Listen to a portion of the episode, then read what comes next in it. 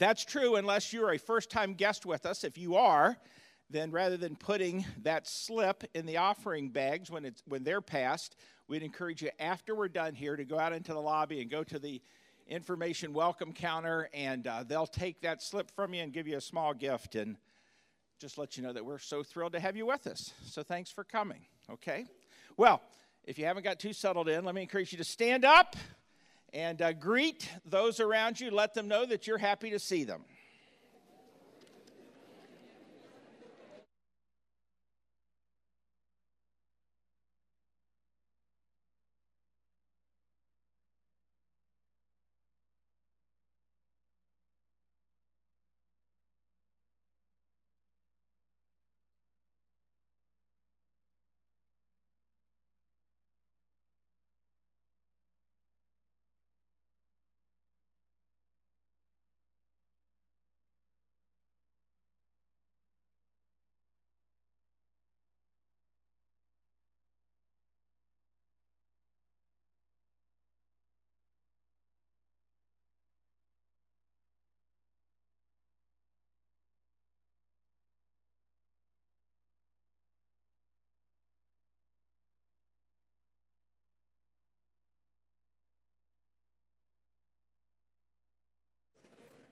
Well, hey, everybody. It is, uh, man, it's great to be here today. Good to see you guys.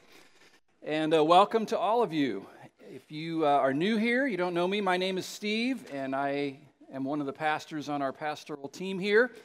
Hey, and I got the privilege of bringing God's word to you today, so I'm excited about that. We're a church that uh, believes and teaches right out of the scriptures, and uh, we make no apologies for that. We believe that God's truth is more important than human opinion. And uh, we're looking into God's Word today. So if you haven't pulled the study guide out of your worship folder yet, go ahead and do that. And we are in a study of the New Testament book of Romans, and I've titled the message today, It's Just Different Now. So would you say that with me? It's just different now. You ever heard anybody say that? Uh, I've heard people say it who just added a child to their family. Pastor Steve, it's just different now. uh, I've heard people say that who just entered the empty nest phase. Steve, it's just different now. It's uh, going to take some getting used to, I think. I was talking to a guy last week who had just recently retired after working for 40 years, and he said, It's just different now. it's like a new normal. A lot of times when we hear a comment like that, it kind of has a negative connotation, right? Like, this is kind of harder than I thought it was going to be. But in this book of Romans that we've been studying for quite a while now, we're finding that, uh, that the author of this book, Paul the great apostle, is basically saying that same thing. It's just different now. But instead of having a negative connotation, he says it in a very positive way. He says, Now that you have been justified by faith in Jesus Christ, now that you've entrusted your lives to Jesus, it's just different now, but in a good way. There's a new way to live now. It's, it's the new way of the Spirit, is what he called it. The new way of the Spirit. And it was meant to be the new normal for all of the people of God. So, really, it is different now because of Christ. I'd like us to read out loud together the passage of Scripture that we're looking at today. It's going to come up here on the screen. So, let's Let's read this aloud together, beginning uh, with verse 12 of Romans 8. Here we go. Therefore, brothers and sisters, we have an obligation, but it is not to the sinful nature, the flesh, to live according to it. For if you live according to the sinful nature, the flesh, you will die. But if by the Spirit you put to death the misdeeds of the body, you will live because those who are led by the Spirit of God are sons of God. For you did not receive a spirit that makes you a slave again to fear, but you received the spirit of sonship. And by him we cry, Abba, Father. The Spirit Himself testifies with our spirit that we are God's children. Now, if we are children, then we are heirs, heirs of God, and co heirs with Christ, if indeed we share in his sufferings, in order that we may also share in his glory. I consider that our present sufferings are not worth comparing with the glory that will be revealed in us. This is the word of the Lord. In other words, it's just different now for those of us who are in Christ. Why? Because as he said in verse 14, the children of God are all being led by the Spirit of God. We're being led by the Holy Spirit. That is what God intends to be the new normal for His people, being led by the Holy Spirit every moment of every day. Now, in your life, I don't know how much teaching you've had on the Holy Spirit, but we've begun to see this in Romans. The Holy Spirit was first mentioned in Romans chapter 5. Back in verse 5 of that chapter, it says, God's love, God's love has been poured into our hearts through the Holy Spirit who has been given to us. Isn't that good news? That the Spirit of God who indwells believers speaks that word of God's love to us. Helps us to know how much we are loved. And then this, this new way of the Spirit that we're called to live in was mentioned in chapter 7. In verse 6, it says, But now we are released from the law, having died to that which held us captive, so that we serve, here it is, in the new way of the Spirit, and not in the old way of the written code. The new way of the Spirit. It's just different now. And then in Romans 8, last week, we saw this scripture, verses 3 and 4. For God has done what the law, weakened by the flesh, could not do. By sending his own Son in the likeness of sinful flesh and for sin, he condemned sin in the flesh. I believe that's the flesh of Jesus. In order that the righteous requirement of the law might be fulfilled in us. Here it is who walk not according to the flesh, but according to the Spirit. So, what we're learning in Romans is there are basically two ways that people can live their lives, two life dominating forces that we can allow to govern our lives. There's the flesh and there's the spirit. That you're either in the flesh or you're in the spirit. You're either walking in the flesh or you're walking in the spirit. And in this same chapter, Paul went on to elaborate on that. He said, For those who live according to the flesh set their minds on the things of the flesh. But those who live according to the Spirit set their minds on the things of the Spirit. For the mind set on the flesh is death, but the, to set the mind on the Spirit is life and peace. For the mind that's set on the flesh is hostile to God. It does not submit to God's law. Indeed, it cannot. Those who are in the flesh cannot please God. You, however, are not in the flesh, but in the Spirit, if in fact the Spirit of God dwells in you. Anyone who does not have the Spirit of Christ does not belong to him. So I think it's pretty clear, isn't it? There's two ways that people can live their lives there's living your life dominated by the flesh, or living your life dominated and under the control, under the influence, we could say, of the Holy Spirit. And there's a table there, a chart there, and you kind of see the contrast that Paul lays out to us. So I've got three big thoughts I want all of us to consider today in light of this. First, all of God's true children have been given a resident, empowering guide. Amen? To live within them and, and to lead their lives and that empowering guide's name is the Holy Spirit. The Holy Spirit of God. Second, this indwelling spirit aims to lead, God, lead God's people into a different kind of living than the old life under the flesh. He aims to lead us into a life of pleasing God.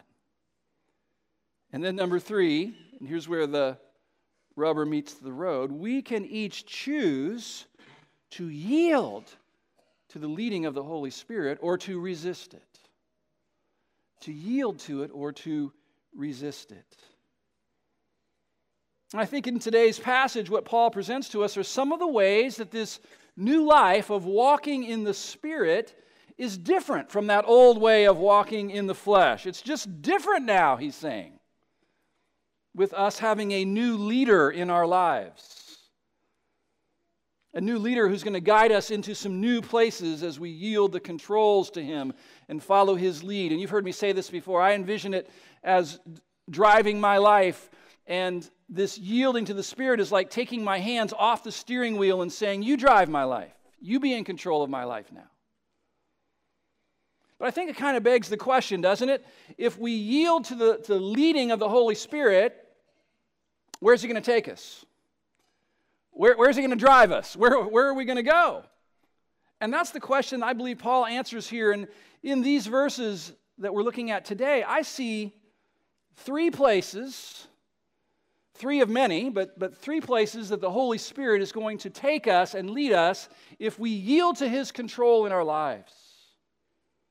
So here we go. The Spirit of God, number one, wants to take all of God's people to a place of deeper holiness. Would you say that with me? Deeper holiness. After all, what's the Holy Spirit's first name? Holy. He's the Holy Spirit. It just makes sense that if He comes to take up residence in our lives, He's going to lead us to a place of deeper holiness, right? He's going to take us from a place of tolerating sin in our lives to a place of aggressively fighting against sin in order to kill it. That's what he says in verse 12. So then, brothers, we are debtors. We do have an obligation in this life, but it's not to the flesh to live according to the flesh. For if you live according to the flesh, you will die. But if by the Spirit, there's the power source if by the Spirit you put to death the deeds of the body, or one translation says the misdeeds of the body, then you will live. So, this is telling me that if, if I ignore the Holy Spirit, if I just ignore Him and just let my fleshly appetites and my, my selfish impulses dominate my life, then I'm not going to end up experiencing the life, the life of God that He has for me. But if I choose to be a spirit led person, to be under the control of God's Holy Spirit each day, moment by moment, in fact, then He will lead me deeper into holiness of life. And I think a, good working definition of holiness is just loving what God loves and hating what God hates. And that's the place where real life is found, where real life is experienced. God's life. That's what he's saying here. Does everybody see this? It says, by the Spirit, put to death the deeds of the body. The deeds of the body. We know what those are. Those, those impulses, those inclinations, those choices, those decisions, those habits that just really feed the flesh. When I hear the word flesh, my mind just says selfishness. That's what it means to live under the domination of the flesh, is to be selfish, just to be self absorbed. And we all have some experience with that, unfortunately, don't we? Being selfish. Now, it is true, like it says here, we're no longer debtors to the flesh. We who know Jesus have been cut free, cut loose, liberated from any former obligation we had to serve sin. We've been learning about that. That was the theme of several whole chapters in Romans. But we can all testify that sin still hangs around, doesn't it? It still hangs around. Sin still remains in our flesh. Sin has not yet been totally destroyed. It aims to take the members of our bodies captive again if we let it our eyes, our hands, our ears, our mind, our feet. But the difference is, is that now we have a choice. Back in the old days, the BC days, the days before Christ, the days before we, we had the Spirit living in us, we had an obligation. We were, we were slaves to sin, obligated to give in. But, but now, Paul is saying, now that we're redeemed, we're free to choose. That's why Paul wrote earlier in this same book of Romans, in chapter 6. Let not sin, therefore, reign in your mortal body to make you obey its passions. He's saying you have a choice as believers. He said, Do not present your members to sin as instruments for unrighteousness, but present yourselves to God as those who have been brought from death to life, and your members to God as instruments of righteousness. But I think the question is where does the power come from to do that, to do that? Where does the power come from to make that choice? You know what I found as a pastor? I found that it's not enough to just look at people and say, stop it. stop sinning, cut it out, stop doing evil, stop doing bad stuff. It, it, that's, that's just law, right? It's not that it doesn't need to be said, it's that it's not enough. There's no power in that. Where does the power come from? God is so gracious to us, isn't He? When a person is saved, they receive as a gift from God the Holy Spirit. Holy Spirit is the third member of the Holy Trinity, right? No less God than God the Father, no less God than God the Son. And when we are born again, redeemed, justified by faith, we receive the Holy Spirit in us. God in us. That's quite a thought, isn't it? So we say it's just different now, that's one of the main reasons why God comes to live in us. He becomes a permanent resident of our souls. And He comes to provide the power, the spiritual power that it takes to live a holy life. There's a new power source now to go along with our new inclination to, to obey our new master, Jesus. And when we plug into that power source, and I believe we plug into it by saying, Holy Spirit, take over my life today. Take control of my life today. I yield the controls to you. When we do that, we're going to find a new power to be able to say no to sin and yes to God. And now we obey not out of duty, not grudgingly, but out of delight. I want to please God, don't you? It's just different now because we have the Spirit in us. I wonder if there's anybody here in the room who just wants to love God more. Anybody like that? Anybody who wants to, to, to get rid of the sin that's, that's in your life? That's true of me, I know, and I know it's true of many, many of you. But it's only the spirit filled, spirit led believer who not only wants that, but can do it. Kind of a parallel passage from Scripture is in Colossians chapter 3 and verse 5. And in this passage, Paul gets a little bit more specific about this, these sins. What are the first three words of this passage? Put to death. So violent. Kill it. That's what he says. Put to death, therefore, what is earthly in you, what is fleshly in you. And now he starts naming sins, sexual immorality. Put it to death, kill it, drive it all the way out of your life, he says. Impurity, that has to do with, with our thought life and, and where our minds go. Passion, that's, there's good passion. That's not what this is talking about here. It's talking, talking about sexual passion that's outside the bounds of, of marriage. Evil desire, covetousness, put it to death. He says, greed, you got greed in your heart, kill it. Covetousness, which is idolatry. Of course, that's the source of all sin, right? When you trace it down, we're worshiping something other than God. Verse 6 On account of these, the wrath of God is coming. These, these are sins. This is evil that deserves judgment. In these, you too once walked when you were living in them Verse 8, but now, insert, it's just different. But now you must put them all away. Here's more anger. Oh, man. So we didn't mind so much when he was talking about sexual immorality and that kind of stuff. Right now it's anger. Put that, kill that too. And wrath and malice, that's the intent to hurt somebody else and make them pay And slander, that's um, defaming someone on Facebook or on social media. That's the modern version of it. Tear somebody else's, else's reputation down. And put away obscene talk from your mouth. And do not lie to one another. So put away deception and lying and posing and all that, seeing that you have put off the old self with its practices and have put on the new self, which is being renewed in knowledge after the image of its creator. So, what are we called as believers to do with sin? What are we called to do? Kill it, put it to death. Put sin to death in your life. And I think of all the Old Testament metaphors for this. Some of you are familiar with these. You know, when God called the, his people Israel to drive the Canaanites all the way out of the land.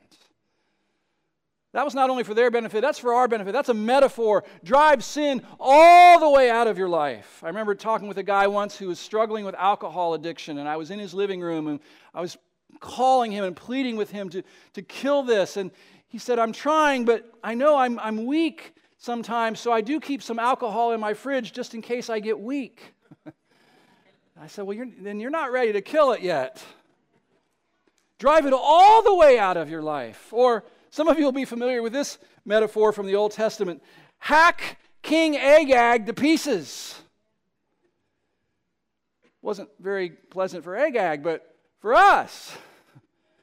Hack sin to pieces, kill it, drive it all the way out of your life. This is what we're called to as believers but with a new power source inside of us. The old Puritan John Owen wrote this. You've heard this before Be killing sin, or sin will be killing you. Those Puritans got it right on a lot of levels, didn't they?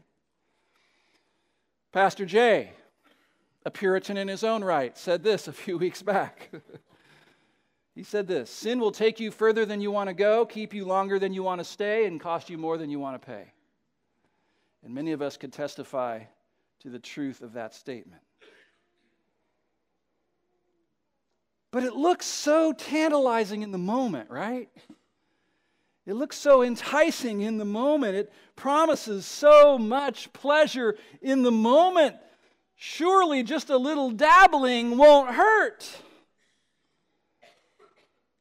But when that's my mindset, I like to ask myself, are you sure? Are you sure, Steve, that, ju- that just a little dabbling won't hurt? Are you sure that sin doesn't have cords and chains like it says in Proverbs? Are you sure that you want to grieve the Holy Spirit of God who lives in you? Are you sure you can scoop hot coals into your lap and not get burned? Of course, there's pleasure in sin for a season, for a time, of course. That's why it's enticing, right? But when we give in, it says in the end, we end up with a mouthful of gravel. It just doesn't deliver what it promised. And so, if we're the spirit led children of God, we're going to see temptations in our lives, which will come. It's not a sin to be tempted, by the way. Sometimes Christian people feel like they get down on themselves because they're tempted. Look, Jesus was tempted. It's not a sin to be tempted. You will in your human flesh be tempted, and so will I. The sin comes when we yield, when we cave in, when we give in. But if we're the spirit led children of God, we're going to see temptation more and more, not as an opportunity to feed our flesh again, but as an opportunity to grow in holiness as an opportunity to say yes to God and no to sin, as an opportunity to discourage Satan. Wouldn't you like to discourage Satan and cause him to give up on you and feel like you're a lost cause? I'll go mess with somebody else.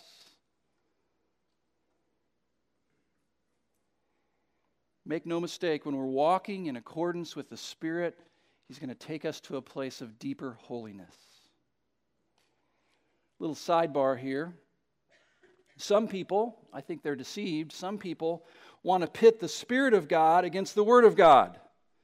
And they'll ask this question. They'll say, Pastor Steve, which is it? Am I supposed to live by the Spirit or am I supposed to live by the Word? Is it the Spirit or the Word? The Spirit or the Word? what do you think my answer is? Yes. Don't pit the Spirit against the Word. The Spirit wrote the Word for crying out loud.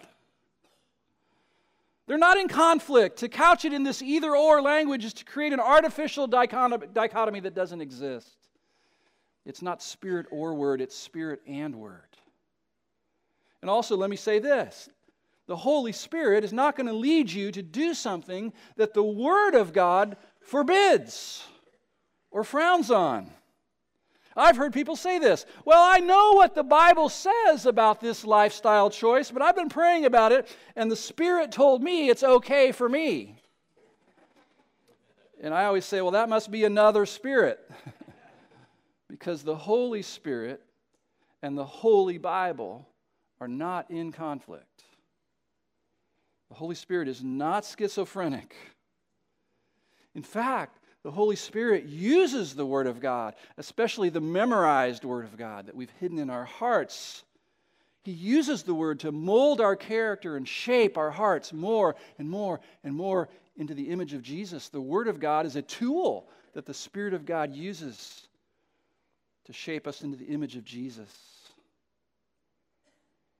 So, holiness holiness. That's where the Spirit's going to lead you if you yield to Him, if you live under the influence of the Spirit, a life of deeper holiness. There's another place the Spirit wants to take God's people. Holiness, yes, for sure, but also the Spirit wants to take you and I to a place of greater assurance. Greater assurance of our salvation. Praise God for this. I've been praying for you this week with regard to this very thing to take people from a place of fearful doubting to a place of confident that you're in God's family. Like, I, I, I am one of His, I do belong to Jesus. This is found in beginning in verse 14.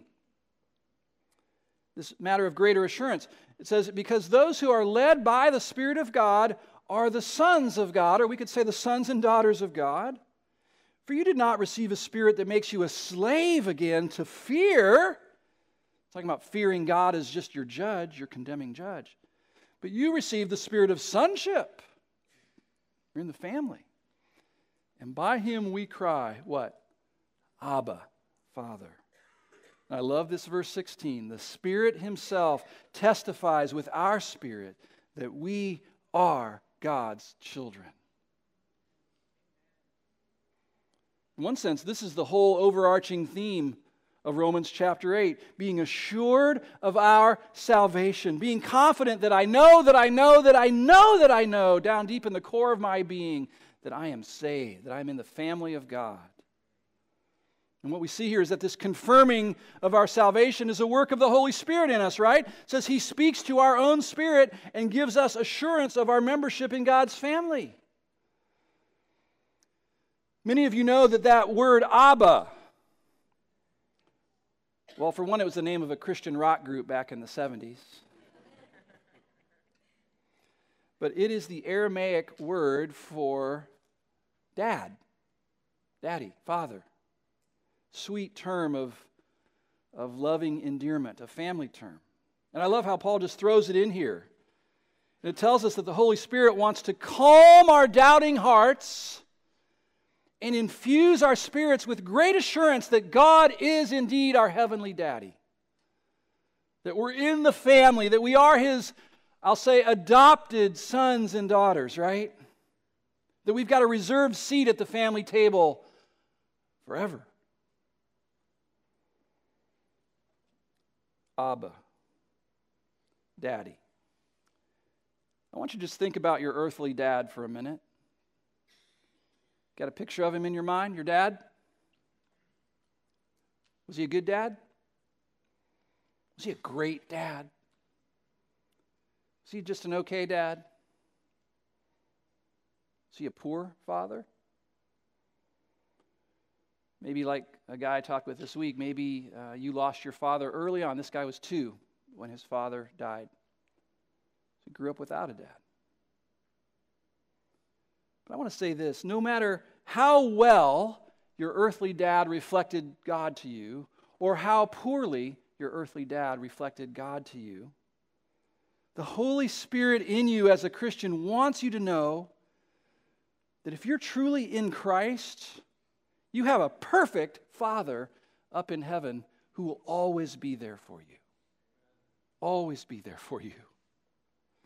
You can feel secure in His love for you because His love, unlike earthly love, His love is not conditional, it's not based on your behavior, your performance. He doesn't say, I'll love you as long as you behave, or I'll love you until you get a B. He says, I love you, period. That's your Father's love in heaven. No earthly father images God the Father perfectly. No earthly father does. Everyone has father wounds. But oh, how our hearts can be healed when we get to know Abba, Daddy, in heaven. You see what happens when a person trusts Jesus to be their substitute, to be their sacrifice for their sins. There's this huge shift, not just in our view of God, but in God's view of us. He goes from being our judge to our dad. Isn't that beautiful? As a righteous judge, he already punished our innocent older brother in our place. He already punished him in our place so that he could relate to us now based on grace and not on law and not on works. It's just different now. Now that God is your daddy. And so, like me, whenever you need to repent of your sin because you caved in to that temptation once again, your heavenly dad is there to hear you, to hear your confession to forgive and cleanse you and to help you. And when you need to cry out for His strength because your tanks are empty and you got nothing left to give, your heavenly dad is right there with His sufficient supply for you. And when you're falling back into the old pattern of being driven by fear, fear of a condemning judge, or fear of men, fear of other people, then the Spirit of God wants to open your eyes and lead you to call out to your Abba Father and say, Daddy, I need you. I need you. Help me. Remind me of your unconditional, relentless, and as the song says, reckless love for you and for me. We know what this passage all but begs me to ask you a question. And the question is Are you 100% certain that you belong to God? 100%.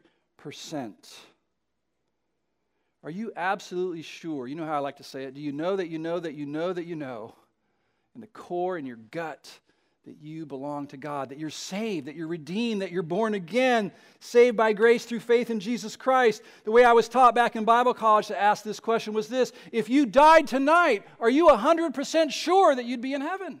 It's a fair question. My old pastor used to stand up and say, I'm as sure of going to heaven as if I'd already been there 10,000 years. And you could interpret that as being kind of cocky or being kind of arrogant, but it was just a confident assurance that I know where I stand with God. And that can, that can change your whole life when you have that kind of assurance. Many of you have that in this room. Many of you have that assurance that you are indeed saved, but you know what? Some of you don't. You know people who do, and you're kind of envious of them. It's like, why do they have this and I don't have it? How can I get that? Maybe you're one who lives with plaguing doubts about where you stand with God. And, and the best you can say is, Well, I hope, I hope God will accept me someday. I, I, I hope I'm one of His. Maybe you've heard it said that a pastor's job, you ever heard this? A pastor's job is to comfort the afflicted and afflict the comfortable. And so I want to do a little bit of that afflicting the comfortable for a moment, that work. Because here's the truth about all this some people should doubt their salvation. You know why? Because they're not saved. Their doubts are well founded. Doubt is actually their friend. Their, their doubts are really a gift from God to lead them to question something that ought to be questioned. Maybe they look at their lives and they don't see much evidence of all, at all of the Spirit of God in their, their life. Very little hunger for holiness, very little love for Jesus or love for his people or his word. Little proof that they've ever truly been born again. Maybe you see, look into your heart and you see, I still love my sin. Some people are lost. And so, if that describes you, I'd say pay attention to your doubts. They were sent to help you. Your doubts, like a, a giant flashing billboard to alert you to your true condition. It's God's mercy to plague your mind with that kind of doubt. You see, there are different kinds of doubt. Not all doubt is bad. Yes, some doubt is bad. Some kind of doubting is from Satan. It's satanic. It's meant to trip up true believers and debilitate them by suggesting lies to their minds that God doesn't accept you, God, God doesn't really approve of you. Those are doubts where the, where the, enemy is trying to drown out the assuring voice of the Spirit in our hearts. That's one kind of doubt that we need to be delivered from. But the other doubt is actually from God, and it's intended to awaken people to their need to truly be converted to Christ. And so you hear that and you say, Which kind of doubt do I have, Steve? And I look at you and say, I don't know. I'm not sure.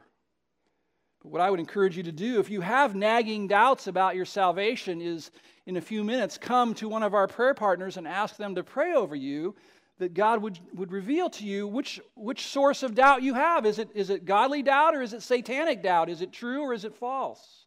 I think a good father would want to answer that prayer, don't you? He'd want you to know where you stand. And if you come to the conclusion that I'm not really born again, I'm not really saved, then you can give your life to Jesus right in that moment, and He will have you. He will have you. What I know is that the Spirit of truth wants you to know the truth. I so want, as a pastor, I so want for you to be able to walk in the confidence that you know where you stand with God. It's a whole different ballgame. It's, it's just different now when you're sure of where you stand with God. I want to see you, I want to see your confidence increase that you're a blood bought believer in Jesus Christ. As you see maturity in your life and growth and increasing hunger for holiness, as you see your heart loving Jesus more and hating sin more, those are the birthmarks of a truly born again person.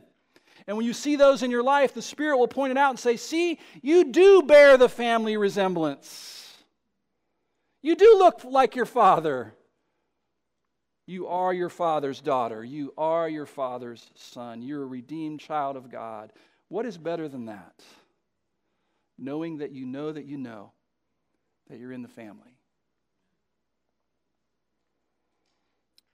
So, Steve, I do want to follow the Spirit's leading. Where is He going to lead me? He's going to lead you for sure to deeper holiness in your life. He's going to lead you. He wants to lead you into greater assurance of your salvation.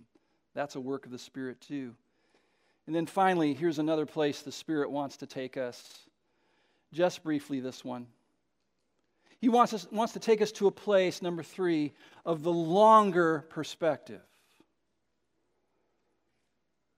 The longer view. He wants to take us to a place of from focusing on the struggles we have in this life to eagerly anticipating the glory of the next life. Say, where do you get that? I'm glad you asked. Verse 17. now, if we are children, then we are, what's the word? Heirs. What, what an, an heir has what awaiting for them? An inheritance, right? We're heirs if we're God's children. Heirs of God, co heirs with our older brother, Christ, if indeed we share in his sufferings in order that we may also share in his glory. And then Paul adds this note I consider that our present sufferings are not worth comparing with the glory that will be revealed in us. And what I believe Paul is saying here in its context is that the Spirit of God, who indwells his people, is constantly working in us to open our eyes more and more to take the longer view of things, to have an eternal perspective, especially when it comes to the hardships and disappointments and persecutions of this life. So here is a word from God's Spirit to all of us today, okay? A word for you. This life is not all there is. I conducted a memorial service yesterday for a member of this church who was a believer, and I was glad to be able to look at, out at the folks who were there and remind them there is more to come. In fact, there is much more to come. This life here is a blip on the screen of eternity. In fact, I would say this this life is not even the main event. That's hard to wrap our minds around, isn't it? Because this is what we this is our life, right? This is our existence. But if we believe the scriptures, this life's not even the main event. It's actually more like the rehearsal for the main event, which is yet to come. And the main event is the full and final manifestation of the kingdom of God that is still to come and that will last forever. That's the main event. And for all who are truly saved, truly justified by faith in Jesus, and who are walking in the Spirit, we need to be reminded that there is much glory to come much glory to come when we enter that future phase of God's kingdom. It says we're heirs. That means our Father, our Abba, Daddy, Father in heaven, is saving up for us, storing up for us an inheritance for each and every one of His true children. You say, what's it going to be? I don't know. All I can tell you is that it will be immeasurably priceless. And it won't be like earthly inheritances that fade away over time, that you kind of enjoy less and less. This is one that you'll enjoy at the beginning when you first enter that final manifestation of the kingdom, and you'll be able to enjoy it more and more and more and more as time goes on. It's just different. It's just different. Think of that. Glory awaits you. And here's the thing that promised inheritance in the future can change our outlook now. That's his point here. If we let it, if we let the Spirit open our eyes to this. And here's why. When all of that future glory of our inheritance is placed on a scale on one side of it, and all the sorrows and pains and hurts and disheartenments of this life are placed on the other side of this scale, Paul says, you know what? There is no comparison. There is no comparison. Future glory trumps present suffering every day. That's why there have been martyrs down through the centuries who've been willing to die for Christ because their eyes were fixed on future glory, not present pain.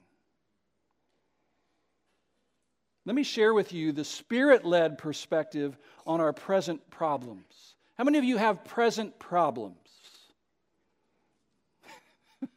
I do. We all do, right? Listen to this spirit led perspective on this from 2 Corinthians chapter 4. For this light, momentary affliction, there you go, light, is preparing for us an eternal weight of glory, heavy, beyond all comparison. 10 million to one as we look not to the things that are seen, but the things that are unseen. For the things that are seen are transient, they won't last. But the things that are unseen, that you can only see with spiritual eyes, those are eternal. They last forever. And in my notes after that, I put these three words Oh my goodness. Who thinks like that? Who has that outlook on trials and afflictions and hardships and disappointments in this life. Paul would answer this the people who think like that are those who are being led by the Spirit into having the longer view of things, the longer perspective of things, those who see with spiritual eyes out beyond this life to the next. You know what I've learned about myself? It's just my own sinful flesh that tries to get me all focused on the situation here and now. Why did she say that? Why did he post that? Why did they do that? It's just my own sinful flesh that, that makes me myopic and I can only see the here and now. That turkey, you know. No, I'm not talking, it wasn't any of you. Somebody, somebody out there.